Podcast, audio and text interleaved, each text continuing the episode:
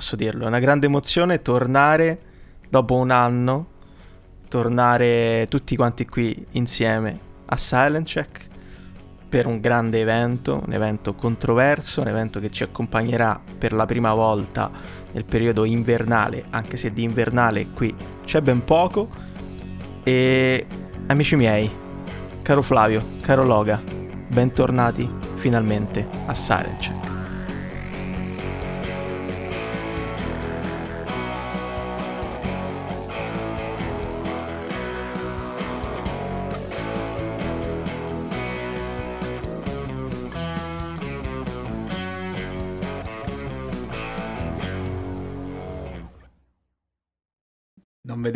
Vedevo l'ora, davvero, ero proprio super emozionato di, di iniziare, di tornare finalmente su questi lidi. Tra l'altro è azzeccato perché tutta la polemica sul Qatar, se fa il mondiale d'estate, d'inverno, alla fine fanno 30 gradi pure qua, è estate a novembre, quindi andiamo avanti così.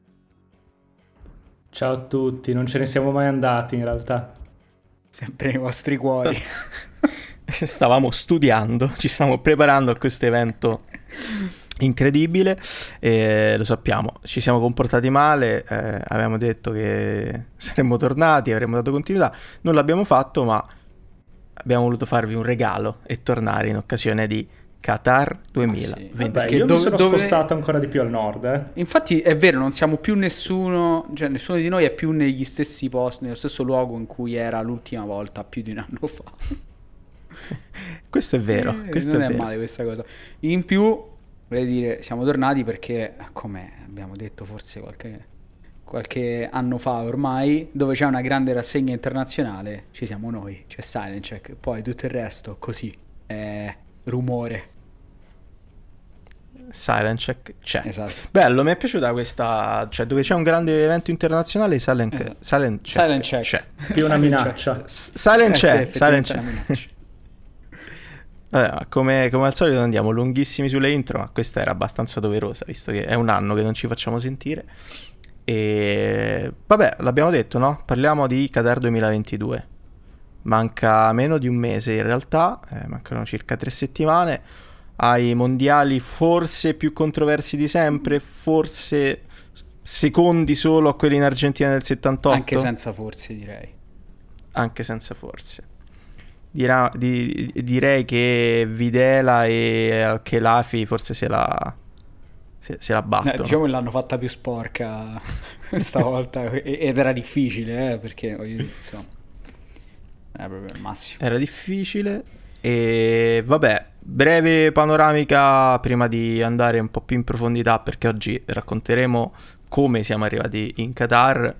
Eh, abbiamo anche due storici con noi, Flavio e Loga, quindi eh, chi meglio di loro può raccontarci la storia, le storie che sono dietro all'assegnazione a questo eh, mondiale maledetto e che partirà il 20 novembre, finirà il 18 dicembre, si giocherà in Qatar, ma in realtà principalmente a Doha, esatto. possiamo, possiamo, dirlo. Beh, io mm, Flavio ti direi raccontaci come diavolo è stato possibile che questo mondiale si giocasse nella ridente, eh, nella ridente Qatar. Allora, è una storia lunga e complessa, ok? Ma partiamo da qui. Allora, Partiamo intanto da questo fatto, che dopo Sudafrica 2010, Brasile 2014 e Russia 2018, per questioni di pura alternanza, ospitare il mondiale del 2022 potevano essere solo la Confederazione del Nord America e quella asiatica, la, la CAF, no? che sembra altro ma è la, la CAF. Ehm, cioè in realtà è ACF, vabbè comunque, vabbè, fa niente. Ehm, qui squiglie. Quindi che succede? Succede che per ca- chi si candida di fatto? Eh, Australia, Corea del Sud, Giappone che però praticamente subito poi lascia perdere per concentrarsi sul 2026, Stati Uniti e appunto il, il Qatar. In realtà si candida pure l'Indonesia, però lo fanno in modo un po', un po raffazzonato così, quindi eh, vengono immediatamente esclusi. E, e anche il Messico, eh, però poi si è, si è ritirato praticamente, praticamente subito. Vabbè, arriviamo al giorno dello scandalo. Il 2 dicembre 2010 a Zurigo, nella sede della eh, della FIFA trionfa il Qatar, che diventa così il primo paese del Medio Oriente a ospitare la, la rassegna mondiale. Quindi neanche il tempo di dire eh, finalmente eh, il Qatar, insieme alla Russia tra l'altro, perché lo assegnarono, assegnarono a Russia e Qatar i rispettivi mondiali, neanche il tempo di, appunto, di rendere ufficiali queste, queste decisioni che scoppia il casino, scoppiano le polemiche. Allora, i primissimi a incazzarsi sono gli Stati Uniti. Addirittura scende in campo Obama, che dalla Casa Bianca, proprio lui, che dalla Casa Bianca dice che la FIFA ha preso una decisione sbagliata. Ok? Lui è molto... Come, è amareggiato, ma mh, moderato, sobrio. Un po' meno sobrio è invece eh, tale Eric Wainalda, dice ex nazionale Stati Uniti, non me lo ricordo francamente, chiedo scusa, per cui il Qatar, proprio aperte virgolette, si è comprato il mondiale, chiuse virgolette. Allora direte, è un'accusa eh, sparata lì, che in realtà che cosa sapeva il signor Wainalda che noi non sapevamo. Tra l'altro mi fa molto male dire Wainalda in questo periodo, però vabbè. Vabbè. Allora, andiamo al 2014 e qui Loga, io so che tu hai fatto le stesse ricerche, quindi interrompimi pure quando vuoi. Ah, siamo nel 2014. Il giornale, cioè il Sunday Times inglese, eh, pubblica un'inchiesta basata su una serie di documenti che sono ribattezzati FIFA Files, un po' come X-Files o anche i Pan- no, quelli erano Panama Papers, che cosa dico? Vabbè, comunque, i FIFA Files. Questi, questi documenti, secondo il Sunday Times, ma in realtà è ovvio, dimostrano che tale Mohammed bin Hammam, catariota ed ex presidente, già ex nel 2014, ma ci arriviamo, ex presidente della Confederazione Asiatica, avesse pagato attraverso la sua azienda, fondi neri e quant'altro, e in combutta con personaggi tipo Jack Warner, a, quelle, a quel tempo era vicepresidente della FIFA, presidente della CONCACAF e rappresentante di Trinidad e Tobago, quindi cioè, immaginate proprio un mamma santissima della FIFA. Quindi Bin Hammam insieme a questo simpatico signor Warner, pagano i membri di altre federazioni, soprattutto quelle africane, tipo Costa d'Avorio, e Angola e, e, cose così, nazioni di, questo, di, di, di questa estrazione, eh, che avevano dei, insomma quattro membri nel comitato che assegnava il mondiale, affinché appunto votassero per il Qatar, che è il paese natio, la patria di Bin Hammam. Ora, non c'è solo questo, perché per esempio Bin Hammam eh, fa rientrare dalla finestra un delegato tahitiano, giuro, espulso dalla FIFA poco prima, perché appunto votasse per il Qatar. Cioè lui gli paga il ricorso perché era stato espulso dalla FIFA, lo fanno rientrare per far votare a lui il Qatar e non invece alla persona che avrebbe dovuto sostituirlo l'Australia. Quindi capito questi giochetti. Molto bene. Molto Ovviamente bene. funzionano. Già, già, già, le cose sono abbastanza contorte. Funziona eh. tutto perfettamente, visto poi come, come è andata a finire. Cioè, voglio dire, no? il, il, piano ha funzionato alla perfezione. Ora, però, perché nel 2014 Bin Hammam era già squalificato a vita dalla FIFA per corruzione? Perché eh, ovviamente è stato squalificato appunto nel 2011, quindi subito dopo l'assegnazione del mondiale. Cioè, capito, proprio lì lì in realtà, eh, no, aspetta, facciamo... non ve lo dico adesso, ve lo dico ancora dopo, perché c'è un'altra parte che è ancora più divertente. Allora, lo scandalo del, de, de, de, sollevato dal Sunday Times è, è, troppo grande, cioè neanche la FIFA può fare finta di niente, quindi apre un'indagine. Ma chi è che la apre? La apre il comitato etico della FIFA, che deve indagare sulla FIFA. Ci, ci siamo? Ok? Allora, la storia era, sem- sembra divertente detta così, in realtà qualcuno serio più o meno c'è, ed è questo tale Michael Garcia, che a- allora era a capo dell'ufficio investigativo del comitato etico della FIFA. Garzia che ha un curriculum pazzesco, è stato, eh, è stato di procuratore distrettuale di New York, ha lavorato alla Casa Bianca durante la, la presidenza Bush, qui si mette lì, questa specie di supereroe, scava in questa storiaccia con delle difficoltà eh, evidenti e eh, produce un rapporto di tipo 300 e passapagine ma non del tutto completo, attenzione, perché per esempio eh, non riesce a includere ciò che il Sunday Times intanto stava scoperchiando nelle sue, nelle sue inchieste. Vabbè, comunque, Garzia prende il suo rapporto, lo chiude e lo porta al comitato etico della FIFA, che fa due cose. Intanto, uno, la prima cosa, cerca di nasconderlo, proprio prova a insabbiarlo. Non ci riesce e decide allora di rimaneggiarlo. Lo fa diventare tipo di 20 pagine, facendo incazzare ovviamente anche Garzia, e, e poi lo nasconde per davvero, cioè non lo pubblica. Pubblica delle conclusioni eh, in cui dice che, proprio anche qui aperte virgolette, nonostante forti dubbi, nell'assegnazione del mondiale non c'è stata alcuna corruzione. Praticamente la FIFA si autoassolve. Come dire, i, i panni sporchi si lavano in casa. ok e più sporchi di così. Okay. Vabbè, eh, eh, ma, ma non è finita, non è finita. Perché vabbè, la storia è più lunga e intricata, ovviamente l'ho ridotta all'osso, ci vorrebbero penso due puntate per raccontarla tutta. Um, per esempio non ho detto che a un certo punto la FIFA ha cercato di tirare in mezzo la federazione inglese, che ovviamente non, non ci ha visto più, eh, però alla fine non, non ci è riuscita. Ehm, Dicevo, la storia è intricata anche perché, come ho detto all'inizio, eh, al momento dell'assegnazione del mondiale al Qatar, la FIFA ha assegnato anche il mondiale del 2018 alla Russia, era appunto il 2010, quindi guarda guarda, e anche il mondiale alla Russia era, eh, come dire, un po' sospetto, diciamo così. Però vabbè, la cosa più divertente è il motivo per cui è stato squalificato Bin Hammam che era, era il suo tentativo di farsi eleggere presidente della FIFA in combutta con eh, quello di prima, Jack Warner, che era vicepresidente della FIFA, sotto Blatter, e ovviamente la corsa Binamam la faceva proprio contro Blatter. Ok?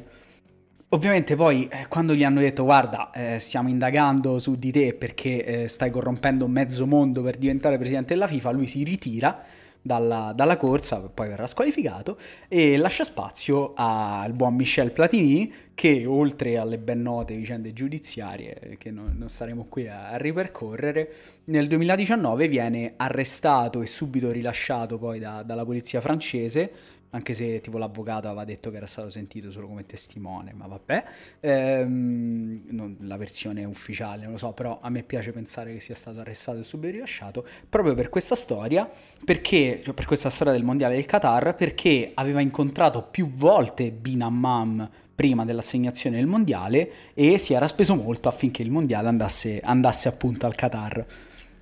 Quindi, Cladini, in tutte le cose in cui è stato coinvolto c'è anche, c'è anche questa storia.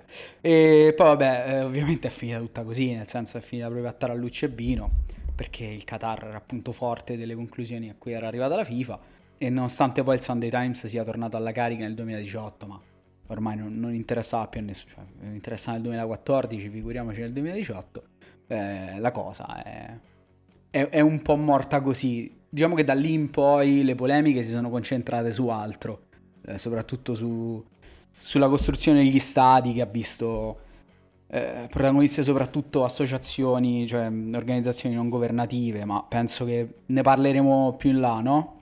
Penso. Sì, ti direi poi ci arriviamo. Ci arriviamo Intanto ci arriviamo. benvenuti e benvenute a Qatar 2022, un mondiale pazzerello. pulito.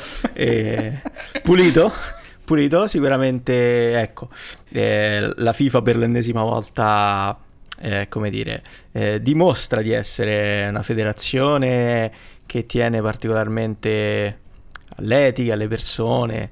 E, e vabbè, eh, non ci sorprende più di tanto. Tra l'altro, leggevo anche di, di una vicenda che ha riguardato Nasser Al-Khelaifi, il presidente del PSG, e un, uh, un imprenditore francese, Tayeb, eh, Tayeb B, viene, viene, riportato, viene riportato il cognome, che è stato arrestato in Qatar perché pare che all'interno di alcune chiavette USB avesse materiale top secret che avrebbe, come dire, rivelato poi effettivamente quanto fosse stata controversa l'assegnazione del mondiale al Qatar e proprio le attività diciamo corruttive di Alkelaifi. E, e niente, non so Loga se tu vuoi aggiungere eh, qualcosa, perché immagino anche tu abbia trovato ne, nelle tue ricerche cose interessanti. Sì, anche perché più si avvicina alla data del mondiale e più se ne parla in realtà di tutte quelle che possono essere le controversie e di tutti quelli che sono stati i problemi che hanno comportato questo mondiale perché come aveva quasi anticipato Flavio è evidente che in uno Stato che è di, eh, di fatto una specie di autocrazia o teocrazia o sceicocrazia per come la si voglia definire ci possono essere dei problemi enormi soprattutto dal punto di vista della manodopera e nel costruire stadi anche perché stiamo parlando di un paese che di fatto è grosso quasi quanto, non dico l'Abruzzo, però più o meno, in, più o meno siamo su quelle dimensioni.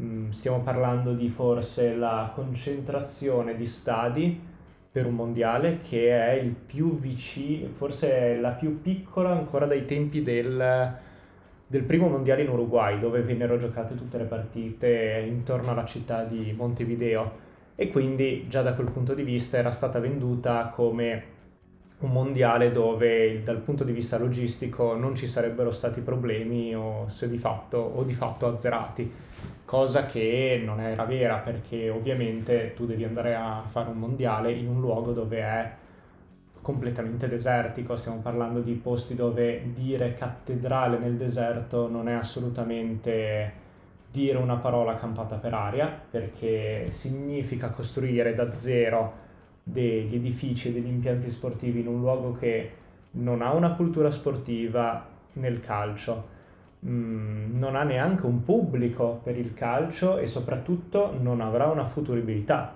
perché ovviamente mm, forse non tutti sanno che mm, di tutti gli stadi che sono stati costruiti per questi mondiali, buona parte verrà smantellata, anche perché se no non, non, avrebbero nessun utilizzo. Infatti alcuni di questi stadi sono stati costruiti ad esempio con dei prefabbricati. Sì. Dovete immaginare, come dire, grandi Guarda. pezzi di Ikea messi insieme addirittura. Sì, sì. Guarda, lo stadio, lo, lo stadio di cui parlavi tu ho fatto una, una, ricerca perché questa cosa mi ha colpito tantissimo, si chiama Stadium 974, non lo dirò in inglese, eh, Stadium 974, che non è solo il prefisso telefonico del Qatar, ma è anche il numero di container con cui hanno costruito lo stadio, che si trova nella zona del porto di Doha e che verrà poi appunto totalmente smantellato alla fine del mondiale. Ed è la prima volta nella storia del calcio che succede una cosa del genere.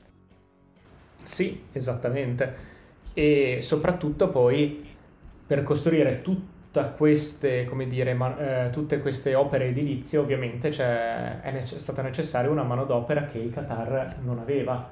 E che, che cosa ha fatto? Esattamente come si fa negli Emirati o in altri posti simili, si va a prendere la manodopera a basso costo in paesi dove spesso e volentieri viene spedito come se fosse un pacco postale, neanche un essere umano, questi poveri cristi alla fine, perché per costruire questi stadi sono stati utilizzati soprattutto operai o forza lavoro proveniente da paesi molto poveri come il Bangladesh, l'India, il Pakistan o tutta una serie di paesi del sud-est asiatico e con ovviamente quelle che possono essere le, le regole sindacali di un paese come il Qatar, cioè letteralmente meno che zero, con i risultati che ci possono essere perché sì, puoi costruire otto stadi in eh, otto anni, però a un prezzo umano che non è assolutamente condivisibile o accettabile, perché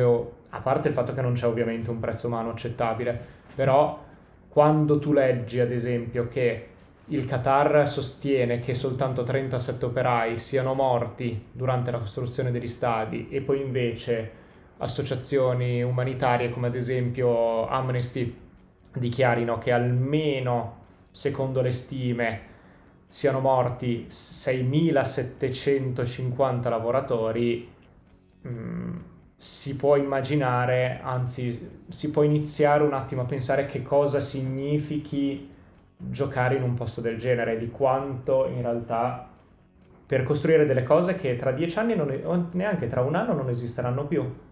Sono stati costruiti degli impianti uccidendo delle persone che tra un anno non esisteranno. Questo, ora ovviamente noi siamo molto, come dire, eh, tranquilloni, a volte cacciaroni, però è un dato che deve far riflettere, deve far indignare quando se ne parla, perché sono morte delle persone. Se fosse stato realizzato o, o, organizzato un mondiale o un europeo in Italia fossero morte così tante persone, probabilmente si parlerebbe davvero di strage. Sì. Tra l'altro mi, mi, ricollego perché ho trovato questo dato su Italia 90, qui morirono 24 persone per la costruzione degli stadi, con 678 feriti, quindi diciamo che anche noi abbiamo beh, numeri che non sono confrontabili, però insomma un po' di sangue sui mondiali e ce lo portiamo a casa pure noi. Mm. Eh, purtroppo. E... Sì, beh, poi 30 anni fa già, già, le misure di sicurezza sul lavoro oggi scarseggiano, figuriamoci 30 anni fa, però ovviamente sì. il Qatar è tutt'altro discorso. Tra l'altro la FIFA, come Infantino, ha detto che hanno fatto un processo di, di due diligence senza precedenti che pare non abbia funzionato. In che senso perché... due diligence? Lui ha, lui ha, dichiarato che ehm, la FIFA ha applicato un processo di due, eh, due diligence senza precedenti, eh, riferendosi alla tutela dei lavoratori migranti impiegati. Ah, sì. Quindi proprio per questa specifica situazione mm-hmm. eh, si è giustificato, perché poi giustificare quei numeri cioè, che sono ingiustificabili oggettivamente, dicendo che le cose non cambiano dall'oggi al domani. Eh, eh, vedi per esempio in Europa eh, quanto tempo ha dovuto passare per fare passi avanti nella tutela sul lavoro eh, degli operai e, e, niente, quindi insomma ha detto che comu- è un punto di partenza, quindi per Infantino 6.750 persone morte per costruire degli stati che poi si, si smontano è un, dire, è un passo in avanti verso un, eh, come dire, una, verso la tutela de, del lavoro, soprattutto mm. del lavoro dei migranti in Qatar. Bene, Infantino, sì. complimenti per l'ennesima volta. Sì, no, poi tra l'altro la cosa, la cosa ancora più, più assurda è, è, proprio il sistema legale, almeno fino a poco tempo fa, eh, vigente in Qatar, per cui un sistema che mi pare si chiami Kafala, se non sbaglio, Kefala o Kafala, vabbè, insomma, per cui sostanzialmente eh, chi entrava nel paese per, per lavorare poteva essere, eh, poteva vedersi sequestrato il passaporto da, dal proprio datore di lavoro e, e, per cui non era neanche libero di, eh, di lasciare il paese quando, quando avesse voluto. Se... Eh, questo è stato molto molto criticato, questa pratica è stata molto criticata, è andata un po' sotto l'occhio de, de, del mondo, diciamo così, e il Qatar l'ha abolita. Non lo, non lo vedete, ma sto facendo molte, molti, molte virgolette con le dita. Eh, non l'ha abolita di fatto, perché poi ovviamente chi, chi controlla il Qatar? N- nessuno. E la cosa più assurda, ancora, ancora alla base, probabilmente è che tutto questo sistema è legato a dei problemi demografici proprio del Qatar, per cui faccio solo un esempio, um, il, il 90% della popolazione residente in Qatar è straniera e la maggior parte è fatta appunto dai lavoratori che hanno, hanno costruito anche gli stadi. E ehm, come diceva Loga appunto lavoratori poco qualificati provenienti appunto da, dai paesi poveri de, del, del sud-est asiatico soprattutto. E, e, la cosa veramente, veramente assurda, un dato incredibile è che un quarto della popolazione in Qatar è indiana e solo gli indiani sono il doppio dei qatarioti il problema è che praticamente tutti, tranne i catarioti, non hanno alcun diritto, neanche non solo beh, umano, quindi anche, anche, politico, anche civile. Eh, sostanzialmente il Qatar è un paese di poche migliaia di, di persone che, eh, che decidono per, per, tante altre che non, non, hanno alcuna voce in capitolo. E questa è la cosa per cui ha voglia smantellare sistemi feudali, è proprio un problema strutturale del Qatar come paese. Sì, tra l'altro c'è, c'è stata una polemica anche in Francia negli ultimi giorni, poi non so se l'avete avete segnato tra le vostre, le vostre ricerche su, per la costruzione degli alloggi della nazionale francese. Eh, France de l'ha portato avanti e praticamente mostrando condizioni di vita e di lavoro estremamente eh, precarie e oggettiv- cioè, oggettivamente sminuire la cosa, mh, condizioni veramente al limite eh, della costruzione di un hotel che sarà un hotel a 5 stelle eh, e quindi mostra eh, veramente questo contrasto tra, eh, tra, tra, il come si è arrivati in Qatar e tra quello che poi vedremo tra qualche settimana, quindi probabilmente immagini di sfarzo, di, di, di grandi hotel, eh, di, di, lusso estremo che si portano dietro... Mh, mm, veramente, forse veramente il, il peggior, il, il peggior uh, evento sportivo, for, quantomeno degli ultimi tempi.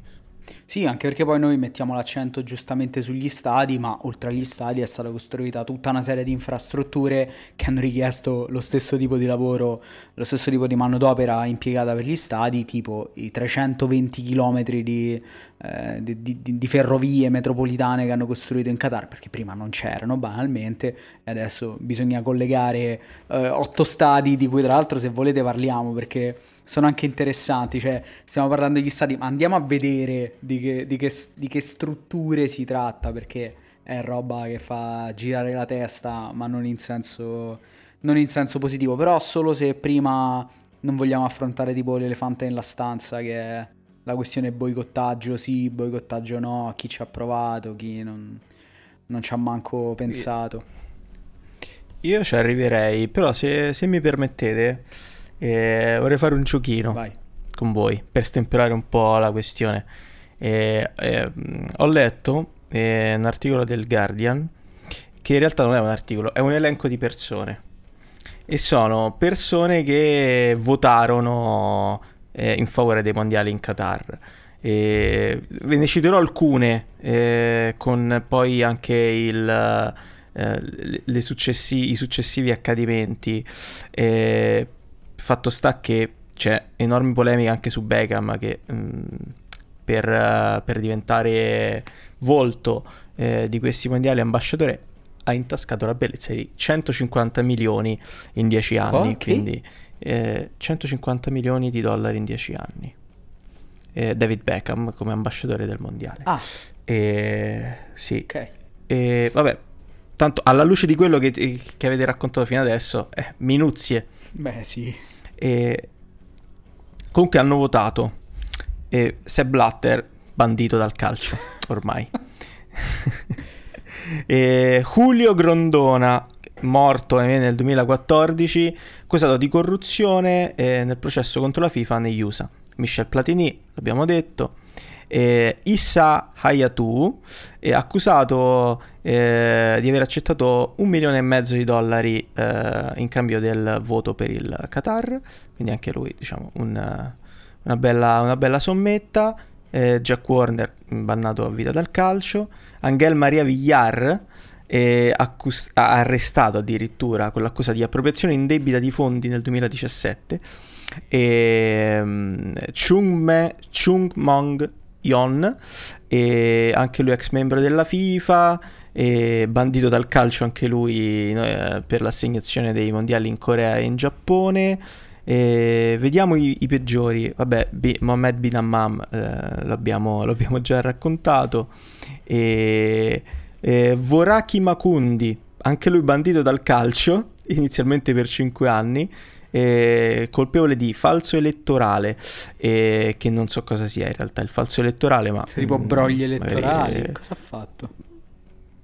Cioè, cosa precisamente di falso elettorale? Bene. Comunque, eh, Nicolas Leoz, anche lui ex membro della FIFA, tangenti negli anni 90 per eh, i, i, diritti televisivi della eh, Coppa del Mondo. Franz Beckenbauer, che non sapevo essere stato indagato nel 2016 eh, per frode e riciclaggio per i mondiali del 2006 E Rafael Salguero, guatemalteco, colpevole di corruzione anche lui. Eh, Vitali Mutko, e qui accusato dalla Vada di supervisionare il programma russo di doping. Ah, benissimo. che lui bandito non dal calcio, ma da tutti gli sport olimpici. e... è veramente eh sì, c'è una sfilza di, di, nomi, però ne devo trovare eh, devo trovarne uno perché, perché veramente ha collezionato tante tante tante tante cose. Eccolo, Rafael Esquiviel, men- membro del Common Ball, quindi venezuelano lui, arrestato nel 2015, bandito dal calcio, eh, colpevole di sette reati di, eh, di sette capi di imputazione, cospirazione, racket, cospirazione per frode telematica e cospirazione per riciclaggio di denaro. E questi erano un po' di nomi e un po' di background di questi personaggi molto simpatici che eh, insieme alla FIFA stanno distruggendo lo sport più bello del mondo. E vabbè. Cospirazione. e niente. E que- ne ho saltati cioè, parecchi ragazzi. cospirazione digitale. Cospirazione. Tutte e due. Tutte e due perché era news su internet? Era sia offline che online cioè lui eh, agiva su tutte Uno e due. specialista. Però vabbè qui stiamo veramente a livelli assurdi. Ovviamente esatto, certo. c'era anche Vladimir Putin eh, a, in ottica della votazione. Putin che è stato ringraziato da eh, qualche giorno fa in Kazakistan da Altani dicendo che eh, è anche grazie a loro se si faranno questi eh, meravigliosi mondiali in Qatar. Putin ha fatto anche cose buone. a detta dei catarioti. Alla fine siamo sempre lì. Sì. Sì. Comunque abbiamo saltato un sacco di, uh, di, roba perché ce ne sarebbe da dire, ci sono state polemiche a, a non finire su, uh, su, su, questa roba, anche solo banalmente su... Vabbè, sugli stati ne abbiamo detto, ma ci sono state polemiche anche molto, molto mm, piccole legate a dei dettagli che, che, francamente sarebbe impossibile elencare tutte in modo, in modo rapido, però non so, magari qualcuno ha qualcosa di croccante su questo. Ma guarda, in realtà eh, io ad esempio su polemiche ce ne sono di mille tipi, mm, se ne sono create tante soprattutto nell'ultimo mese che vanno ad esempio dai vari boicottaggi che possono essere dai messaggi che vengono mandati implicitamente o esplicitamente al Qatar o anche davvero le accuse che vengono rivolte contro il Qatar per dire. Una cosa secondo me molto interessante dal punto di vista giornalistico e come dire non dico ludico perché non si può dire così, è il caso di Blank Spot, ad esempio, che è una piattaforma di giornalismo investigativo svedese che ha creato questo sito e delle carte da gioco, se si possono definire gioco ovviamente, che si chiamano Cards of Qatar. Perché questa è una piattaforma che, vabbè, fa ovviamente dei, delle inchieste e si era concentrata ad esempio su tutto il caso degli operai morti in Qatar. E per cercare ovviamente di non rimanere fossilizzati sul dato del 6.000 persone, 30 persone, 300 persone che sono numeri che uno può anche magari non, non riuscire a dargli la giusta come dire, dimensione, hanno deciso di creare quelle che sono ad esempio le carte da gioco di FIFA, quelle che si spacchettano online al giorno d'oggi, e ci ha creato delle carte con sopra i volti e i nomi di chi ha perso la vita in Qatar. Sono andati a ripercorrere tutta la storia familiare, sono andati a cercare le persone nei vari paesi di origine e poi hanno lasciato in... Uh, Creative Commons eh, tutti quanti i loro dati a disposizione in modo che uno se vuole si può scaricare, si può stampare queste carte e può distribuirle farne l'uso che preferisce anche soltanto per ricordarsi di questo caso. Si chiama Cards of Qatar, lo possono vedere tutti quanti, è, presumo sia il primo o il secondo risultato che viene su Google, quindi non, uh, ognuno si può anche sfogliare un attimo quello per uh, anche soltanto ricordarsi di che cosa stiamo parlando. E questo è stato forse la cosa che più interessante o comunque un pochino più diversa rispetto a quello che può essere invece tutto il mondo del boicottaggio che c'è stato in Francia nell'ultimo mese, perché ad esempio da fine settembre tantissime città francesi hanno proprio deciso che per loro questo mondiale non esiste e per non farlo esistere il modo migliore che hanno deciso è non trasmetterlo almeno pubblicamente, perché una cosa che credo siamo stati tutti quanti abituati è quando ci sono manifestazioni del genere si scende in piazza, se non si sta sul divano con gli amici si scende in piazza che tanto c'è il maxi schermo e si guarda da lì la partita, l'evento o quello che è. E in pratica eh, il, ci sono tante città francesi che hanno deciso proprio di non installare i maxi schermi per uh, vedere queste partite. Ed è tutto nato in pratica da delle piccole città e poi là, nelle, posti, nelle città più grandi, l'ha dato Strasburgo, quando ha deciso proprio di bloc- bloccare e boicottare la competizione. E poi si sono unite anche Lille, Marsiglia, Parigi, la stessa città di Bordeaux, perché per dire eh, lo stesso sindaco di Bordeaux eh, aveva dichiarato neanche un mese fa che se la sua città creasse delle fan zone gli darebbe proprio l'impressione di essere complice di una manifestazione sportiva che è, come dice lui, la rappresentazione di tutte le aberrazioni umanitarie, sportive ed ecologiche. E per dire sempre un ultimo francese prima di chiudere è lo stesso Eric Cantona ha detto io le partite non le guardo perché per lui guardare questo mondiale è una follia ed è un orrore umano. Mm. Eh, però è proprio questo il, dire, il nodo della questione. Ha, ha davvero senso boicottare il, il, mondiale, cioè boicottare nel senso non guardarlo, far finta che non esista, oppure, oppure no, oppure è controproducente, perché io continuo a essere molto combattuto. Cioè, da una parte penso che abbia senso eh, non guardarlo, quindi non dargli attenzione, però dall'altra penso che comunque la maggior parte del mondo lo farà. E, e guardandolo con occhio critico e continuando a dire che cosa c'è dietro, come si è arrivati qui, come stiamo facendo noi, ma come hanno fatto tanti altri molto meglio e prima di noi, ehm, e continuando anche a, a, a, mostrare che dietro tutto quello ci sono eh, c'è anche una sola persona che è stata sfruttata ed, ed è morta per, uh, per, permettere a Messi o Cristiano Ronaldo di segnare dentro uno stadio con l'aria condizionata, si ha comunque invece una sorta di um, non solo un gesto di rispetto, anche per chi, per chi rispetto, non so, tra virgolette rispetto, per chi non, non c'è più, ma anche, come dire, dire al, al Qatar e al mondo comunque vi stiamo guardando, sappiamo che cosa avete fatto. Però ne sono ancora molto combattuto. Voi Guarda, che pensate?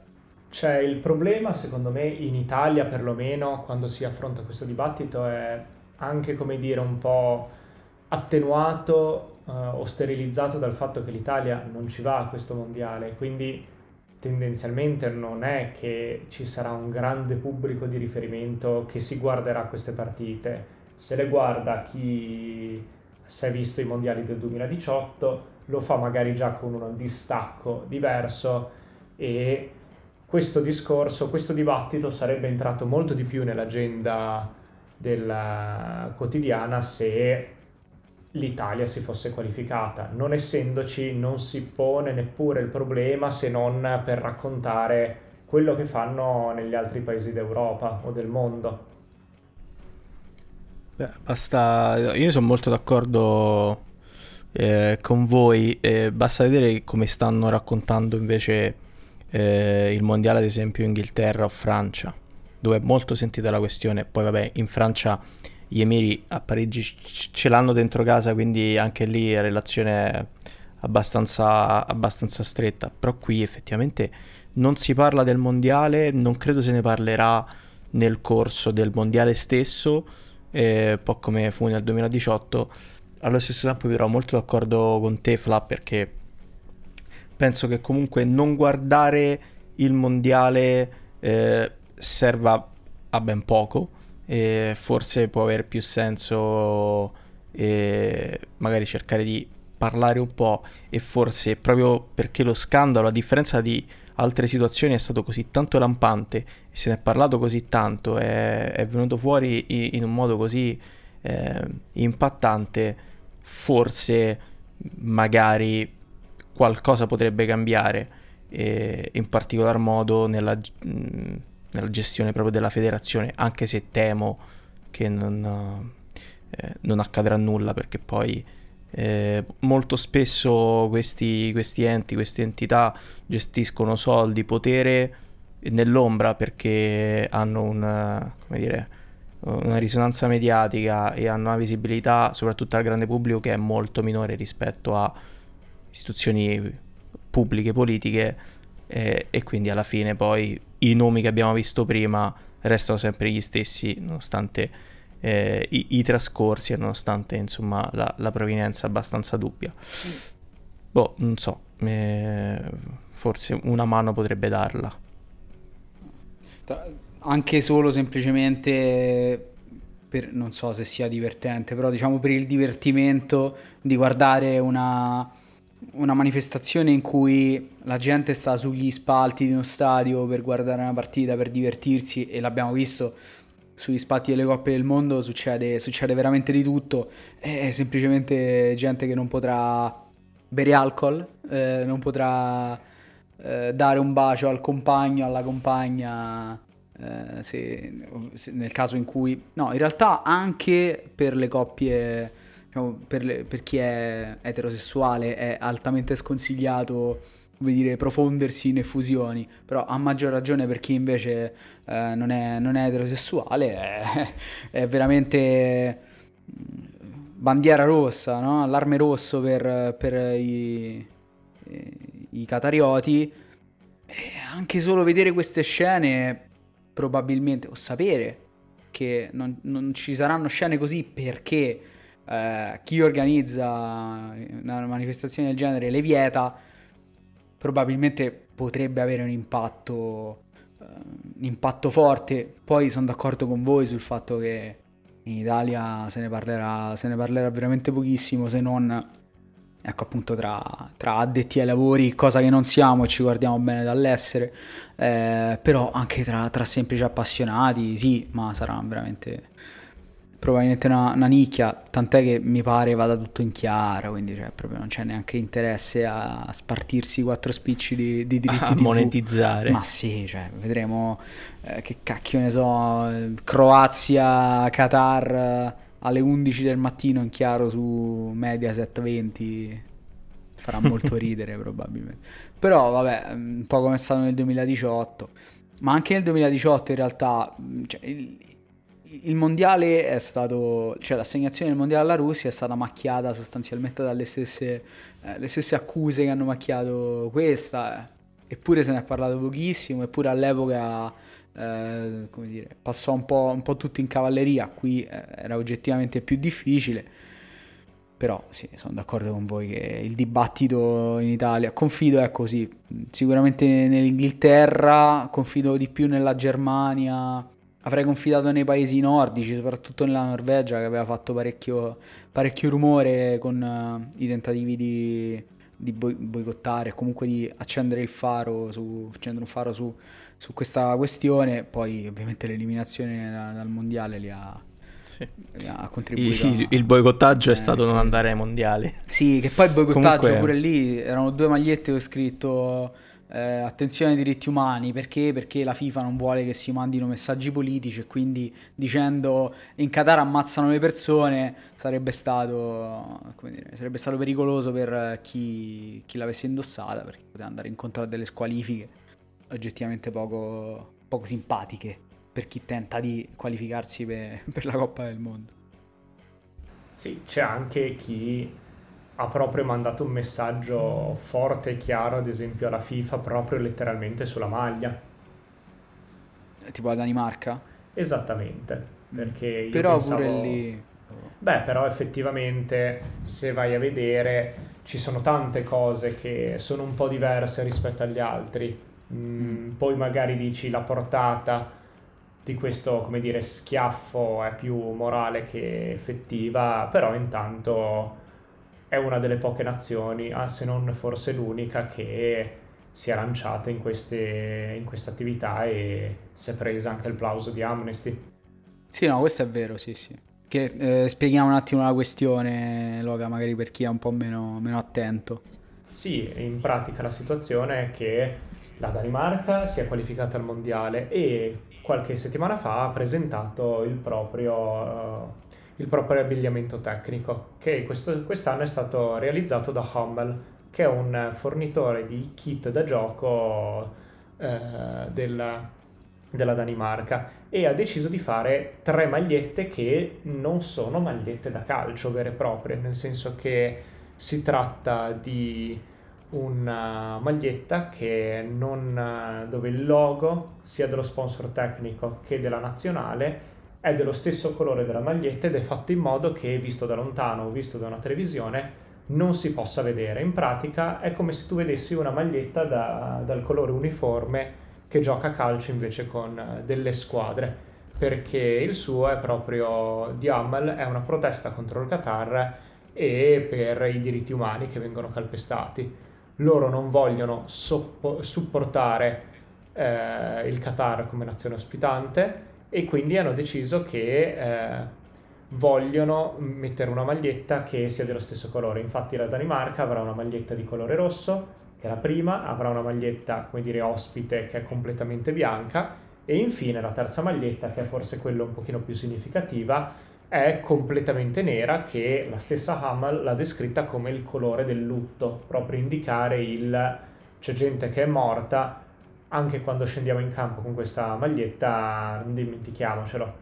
Quindi sarà secondo me interessante vedere il, l'effetto visivo di questa maglietta, se se ne riparlerà, se qualche giocatore parlerà di, questo, di questa cosa durante la manifestazione o se sarà accompagnata da altri episodi simili. Mm.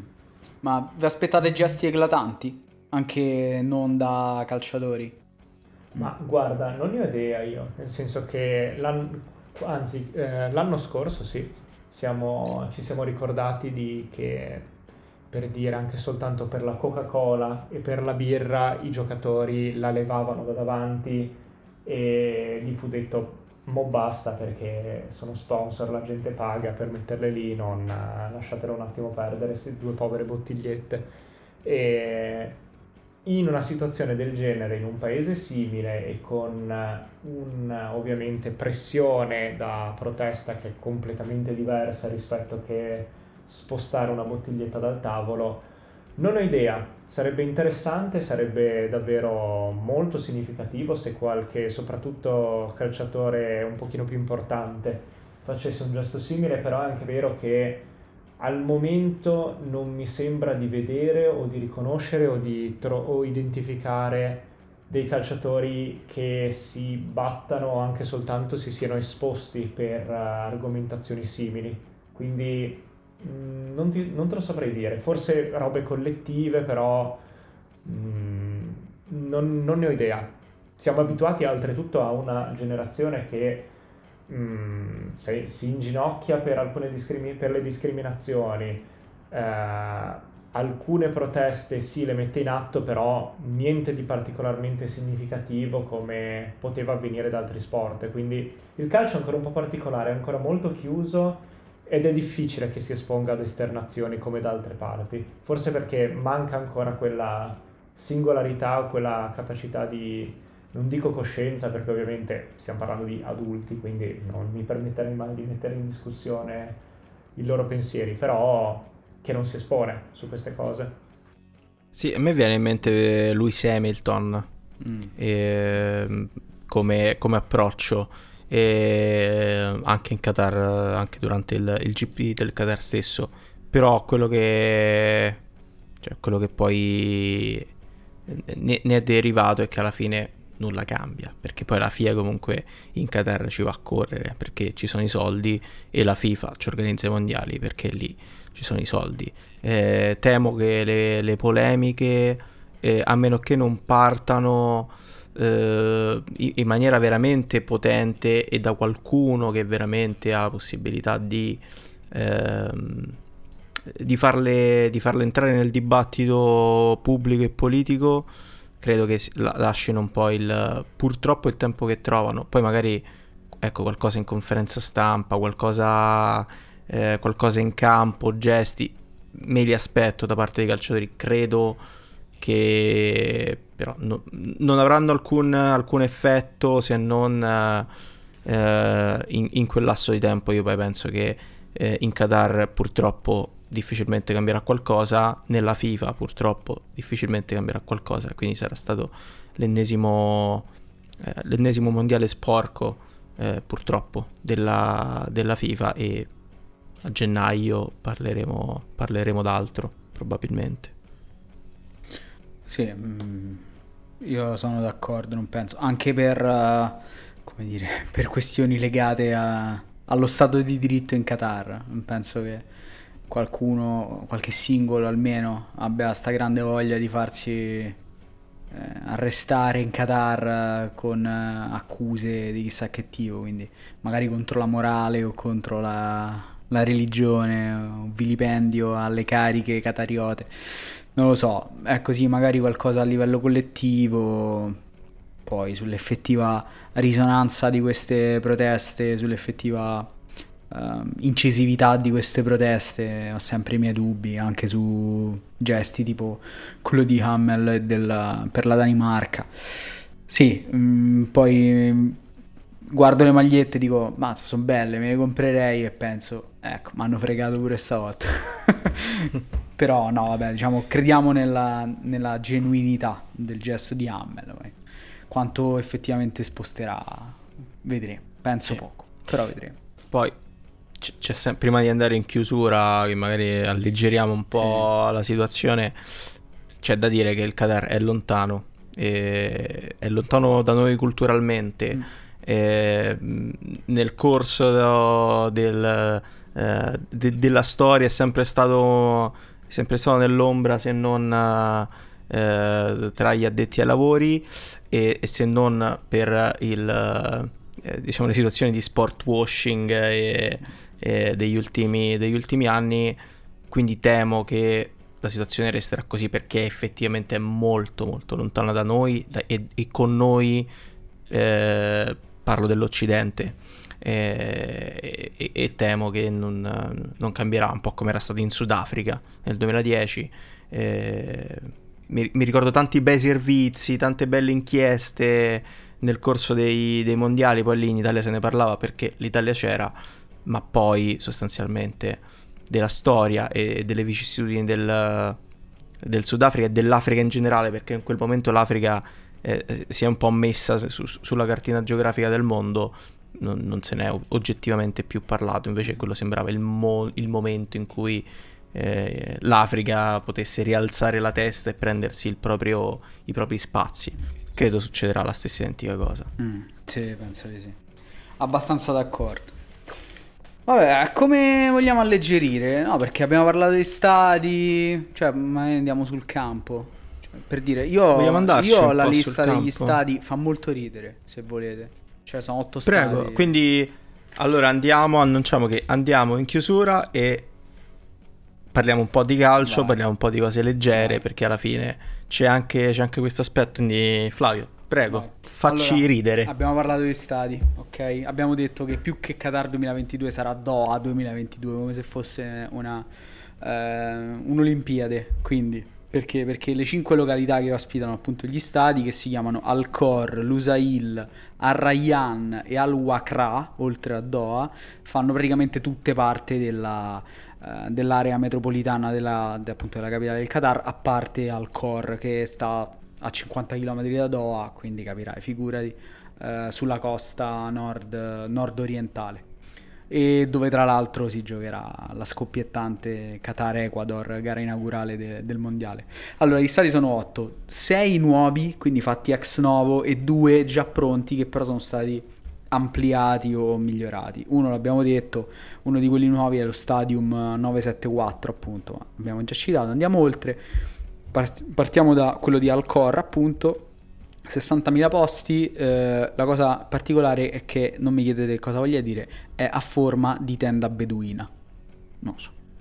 Poi c'è Al Janub, lo stadio Al Janub, 45.000 posti ad Al Wakra, è stato progettato da Zaha Hadid, l'archistar che tra l'altro ci ha, ci ha lasciato poco, pochi anni fa, eh, con una forma, anche, anche lui, che richiama la tradizionale barca a vela araba. Ok? E come diceva Log all'inizio, è uno di quegli stadi che poi saranno sostanzialmente un po', un po ridimensionati, eh, perché questo è immerso in un mega parco, ovviamente che non, non vi sto manco a dire, eh, che però poi guardando le foto sembra, sembra anche quello vero, sembra un render. È pazzesco perché è, la sensazione che almeno ho io ogni volta che guardo foto di, eh, Qatar, Emirati Arabi, per esempio sono stato, a, stato beh, sono passato sopra a, a, oddio, non mi viene il nome. Vabbè, a Dubai e, e, e mi sembrava finta. Vabbè, poi l'Education City, altri 45.000 posti a Doha e chiamato così perché è nella zona omonima eh, in cui ci sono dei campus universitari gestiti dalla Qatar Foundation che invito, uh, di cui invito uh, chi ci sta ascoltando ad approfondire un po' la storia perché è interessante, non vi dico niente. Poi c'è lo stadio, questo mm, fatico a non ridere quando lo dico, si chiama Al Tumama. è diventato già lo stadio meme, è, è, il meme del mondiale. Al Tumeme. Sono, quar- sono 40.000 posti sempre a Doha e anche qui qualsiasi cosa significhi è a forma del tipico copricapo maschile arabo di cui non mi chiedete di pronunciare il nome perché è veramente impronunciabile. Eh, poi è stato ampliato il um, scusa, è stato ampliato lo stadio Ahmed Bin Ali ad Ar sono 44-45 mila posti sempre. La particolarità di questo stadio è che è stato costruito, eh, cioè è stato ampliato appunto um, in modo che sia avvolto completamente da una specie di membrana, non saprei come definirla, che è uno schermo, cioè praticamente durante le partite su questa membrana, su questo schermo che ricopre tutto lo stadio, eh, saranno proiettate news e altre amenità simili. Non so, eh, evidentemente distraendo, bene, bene. distraendo chi c'è. Eh, e poi andiamo sul... Uh, su, come dire su, sul, sulla grandeur, ok? A parte il Khalifa, che è il National Stadium, quello che attualmente ospita le, uh, le, le partite del Qatar, inaugurato, eh, scusate, ristrutturato già nel 2005. Eh, inizialmente doveva essere ampliato a 60.000 posti, poi si è deciso di no, di non, non ampliarlo, per fare spazio allo stadio iconico, si chiama così, di Lusail. Sono 86.000 posti nuovi, proprio di zecca, fatti da zero e pronti per la finale. Allora, è lo stadio più grande del paese. Non, non ci sono abbastanza catarioti per riempirlo, ve lo dico. Cioè, ho più, posti che catarioti. È lo stadio più grande del paese. E alla fine del torneo verrà ridotto per fare posto a attività commerciali. Ovviamente, quindi centri commerciali, eh, caffetterie, hotel, addirittura una clinica sanitaria, non so perché eh, ed è costruito in modo che richiami tutta una serie di elementi della cultura, della cultura araba ed è super sostenibile, cioè ha pannelli fotovoltaici ovunque, eh, è praticamente a impatto zero e è proprio tipo il green sport washing incarnato. E poi per Bene. finire eh, su, su, appunto, sull'impatto zero, tutti gli stadi sono dotati della famosa aria condizionata, ma sono appunto a impatto zero perché eh, tutta l'energia necessaria è garantita da impianti solari che manterranno la temperatura all'interno costante, massima, sui 27 gradi. Molto bene. Anche sugli stadi tante cose. Tante, tante Andate cose. a guardare le foto bene. perché sono stupende. Uh, bene. Ehm... Parliamo di campo. Non so, Loga, vogliamo andare, vogliamo andare sul campo? Vogliamo chiudere parlando un po' di, di calcio, quello, quello vero? E... Però no, io sinceramente ce lo siamo detti dall'inizio. Parlare di chi si è qualificato è troppo facile. Magari vediamo chi non ci sarà, perché... E io direi non parliamo di Italia, perché tanto noi sappiamo che hanno, se ne è parlato fin troppo, sappiamo come siamo usciti, sappiamo che siamo usciti meritando di uscire con, con, la Macedonia del Nord. E, mm, dove volete cominciare? Europa, Africa, Sud America? Che, che continente, Ma- anzi, che, che confederazione iniziamo? Io lascerei l'Europa per confederazione ultima. Bene. E andiamo dalla più piccola? Andiamo dalla- Vai, vai, vai. in Oceania? Vai. Oceania che Perché- oltretutto, eh, ricordiamoci, non, ha, non, non fa parte dell'Oceania, l'unica nazione che voi pensereste. esatto. Ebbene sì, perché in realtà, come vabbè, chi ci segue sicuramente lo saprà anche meglio di noi, eh, l'Australia ovviamente non fa parte della, della Confederazione Oceanica perché oggettivamente, oggettivamente era eh, le- leggermente... eh, come, come si dice? manifesta superiorità. Eh, sì, mani- era manifesta superiorità a chi poteva giocarsela un minimo con, eh, con l'Australia era la Nuova Zelanda, che noi italiani eh, ricordiamo, ricordiamo benissimo. Nuova Zelanda che però, ahimè, non, non si, quali- non si è qualificata al mondiale nonostante un, un, un cammino oceanico ricco di, di trionfi, eh, vince 5-0 in finale con le isole Salomone, però poi nello spareggio intercontinentale col Perù perde eh, 2-0 fuori casa e, eh, e purtroppo non, non si qualifica. Ovviamente ci sarà l'Australia a, a rappresentare quantomeno geograficamente lo- l'Oceania. E se volete andiamo in Nord America, Ma sì, vi va? facciamo le Americhe. E facciamo le Americhe e squadra sorpresa sicuramente il Canada. Occhio, occhio perché il Canada, soprattutto in ottica 2026, squadretta da seguire. Eh, caro Flavio, tu che sei Eh sì. un grande estimatore di quei lidi. Eh sì, sì, sì, sì.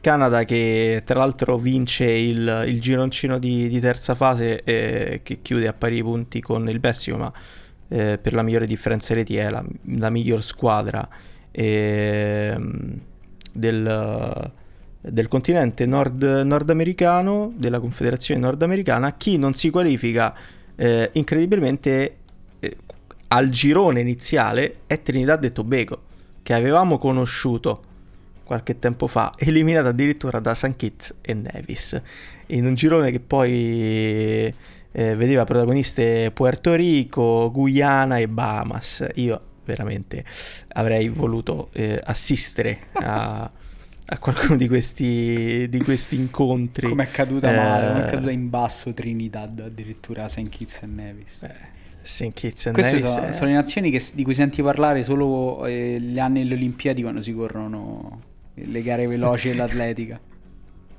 Assolutamente. E vogliamo andare in Asia? Eh, in Asia non grosse sorprese in realtà. Eh, restano fuori gli Emirati Arabi Uniti che quindi non riescono a godersi il mondiale quasi di casa. Eh, non ho molto da dire in realtà sugli Emirati Arabi Uniti eh, se non che ho, mm, eh, ho scorso la lista degli allenatori degli Emirati Arabi Uniti e, e se andiamo a vedere, cioè, fior fior di allenatori sono, sono passati per quella panchina. Vi faccio qualche nome. Don Rivi, non so se Fla, tu credo ricorderai. Oddio. Per chi non se lo ricorda, io consiglio di vedere quel maledetto United. bravissimo, Oddio, bravissimo. sì. Oh, madonna. Vabbè. Allenatore del, Sì, sì, sì. allenatore del Leeds e grande, Sì, sì, sì. come dire, eh, nemico giurato di Brian Brian Clough. Clough. Poi c'è Carlos Alberto Pereira, Mario Zagallo, Lobanowski ha allenato gli Emirati Arabi Uniti. Ebbene sì. Santo cielo. Carlos Queiroz, Roy Oxon, Dick Advocat, e Srečko Katanek che secondo me Loga conosce perché è passato anche in quel di Genova, Spondadoria. E... Belin è, un- è una parola, un programma. è un Un manifesto. manifesto. E Al- Alberto Zaccheroni, Bert van Marwijk, eh, allenatore anche dell'Olanda, che per- però in in- negli, Emiri resta, negli Emirati re- resta poco.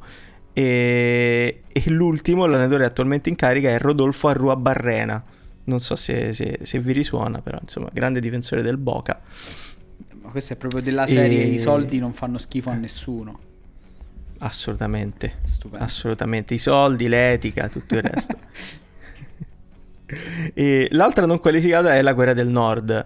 Eh, non qualificata non, Peccato, non per via però. del campo, non per via del campo, però non so se, se sapete eh, eh, cosa è accaduto eh, diciamo a causa del Covid in Asia che a- ad un certo punto si è deciso eh, per il gruppo H, quello in cui ehm, c'era anche il- la Corea del Nord, di giocarlo tutto. Indovinate un po' dove? In Corea del Sud, ovviamente. Ovviamente, quindi le due Coree, nel- nello stesso gruppo c'erano le due Coree, il Turkmenistan, Libano e Sri Lanka, si gioca in Corea del Sud, la Corea del Nord, ovviamente Pyongyang dice ok, no grazie, quindi si auto, si auto eh, elimina dal, dal mondiale. Più che altro perché poi non sarebbe tornato nessuno in Corea del Nord, cioè il problema era quello. Probabilmente. Non è, capito? E dopo la rosicata di Kim Jong-un, eh, direi di andare in Sud America perché in realtà qui eh, ci sarebbe da parlare, ma le, le citiamo soltanto perché in Sud America non si qualificano al mondiale incredibilmente Cile e Colombia. Eh, i- il Cile è malissimo, il Cile è veramente male, la Colombia eh, squadra eh, è nazionale che comunque eh, sta, sta sfornando giocatori estremamente interessanti. Siamo a Luis Diaz eh, che però non ce la fa. Eh, ce, la fa ce la fa l'Ecuador, ce la fa il Perù che poi si è qualificato allo spareggio intercontinentale, ma Cile e Colombia chiudono forse eh, cicli eh, più o meno gloriosi, soprattutto quello del Cile, e, e saltano anche loro eh, il mondiale del, del Qatar. Per il Cile un po' godo, devo dire la verità, perché c'è una serie di giocatori che mi stanno non antipatici di più. Eh, per la Colombia, vabbè, c'è tutta quella storia sui visti dell'Ecuador, eh, i passaporti degli ecuadoriani, equadoregni, che sono è una roba. Ci vorrebbero anche lì tre puntate solo per quella, ma è stupenda. Magari ne parleremo, magari ne parleremo. Ma sì, ma sicuramente ce ne sarà modo. E tra l'altro, mh, sempre causa pandemia, non so se ricordate cosa successe a marzo 2021 nella partita tra Brasile e Argentina, partita che fu sospesa ehm, dopo che sullo 0-0 ehm, alcuni, alcuni argentini eh, uscirono dal campo perché entrarono sul terreno di gioco i funzionari eh, dell'Agenzia Nazionale di Sorveglianza Sanitaria Brasiliana.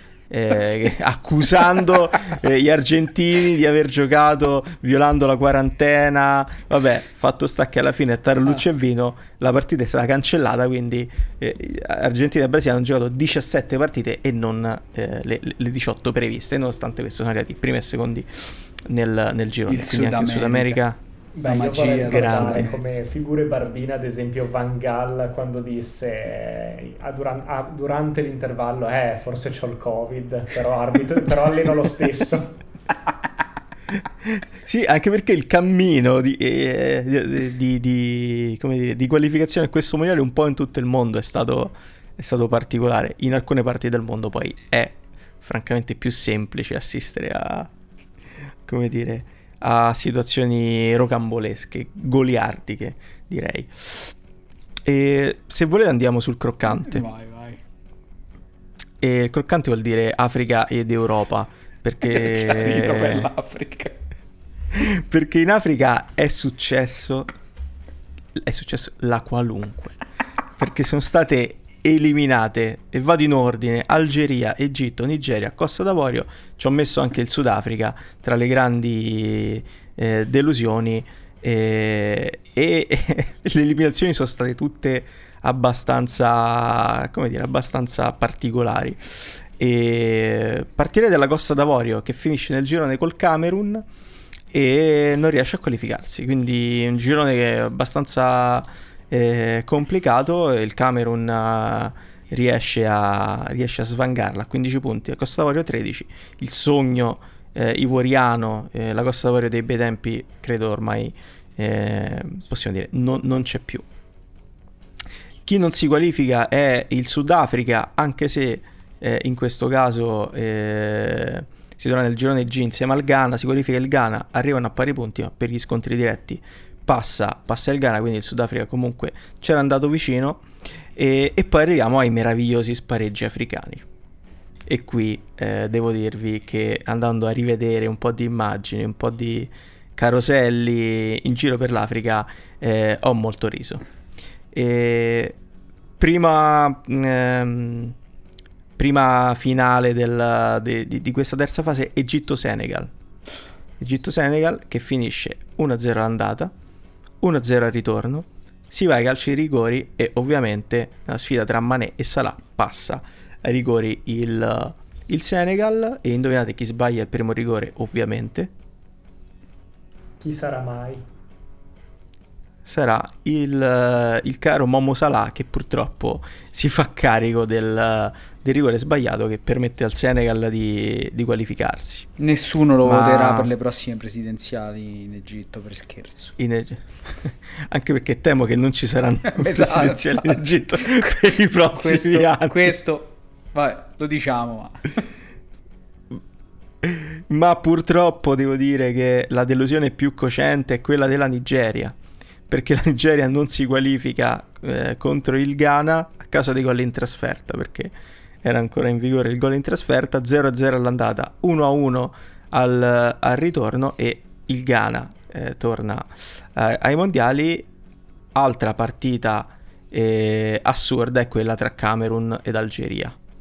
E si qualifica il Camerun, andata 1-0 per l'Algeria, ritorno tempi regolamentari 1-0 per, uh, per il Camerun, pareggio dell'Algeria che passa, e quindi al 118 ma al 124 eh, segna Troste Kong regalando un, un'inque- un'incredibile qualificazione al Camerun l'Algeria di, eh, di Marè non, non ce la fa e poi arriverei all'Europa. E, e, qui io ho segnato tra le grandi escluse, poi ditemi, ditemi se perché anche per voi sono le, effettivamente le grandi, ovviamente ci abbiamo messo l'Italia, di cui non parleremo, l'Austria, del nostro caro amico Franco Foda. Che non è più eh, del fu Franco Foda, che finalmente è stato, è stato silurato. Sì, il problema è che è arrivato Ragnik 5 partite ne ha perse 4. il genio Ragnik. abbiamo un problema, abbiamo un problema in Austria. E la Turchia non si qualifica, è eliminata dal Portogallo. E la Norvegia che non ce la fa. E passano infatti nel girone G Olanda e Turchia che poi verrà eliminata successivamente. Forse è una delle delusioni più cocenti quelle della Norvegia, visto che eh, il nostro Erling Braut Holland, il giocatore più forte al mondo in questo momento, non, eh, non parteciperà al, al, mondiale. Non si qualifica neanche la Repubblica Ceca, non si qualificano Slovenia e, eh, e Slovacchia e direi che queste sono le grandi, le grandi squadre che, che, restano, che restano fuori da questo mondiale. Ovviamente la sorpresa più grande è ai noi l'Italia, ma eh, questa è un'altra storia. E, non so, questa era una panoramica generale sulle squadre che non si sono qualificate, ma poi ne parliamo delle qualificate invece? Beh, direi che ne parleremo nelle prossime puntate in modo approfondito, visto che andremo a, eh, snocciolare girone per girone. Quindi così faremo un'analisi un po' più dettagliata su tutte quelle che si daranno battaglia in Qatar per sollevare l'ambita coppa. Bello.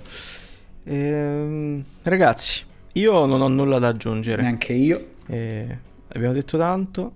Eh, le prossime puntate saranno un po' più brevi, un po' più sì. Allegre. Speriamo.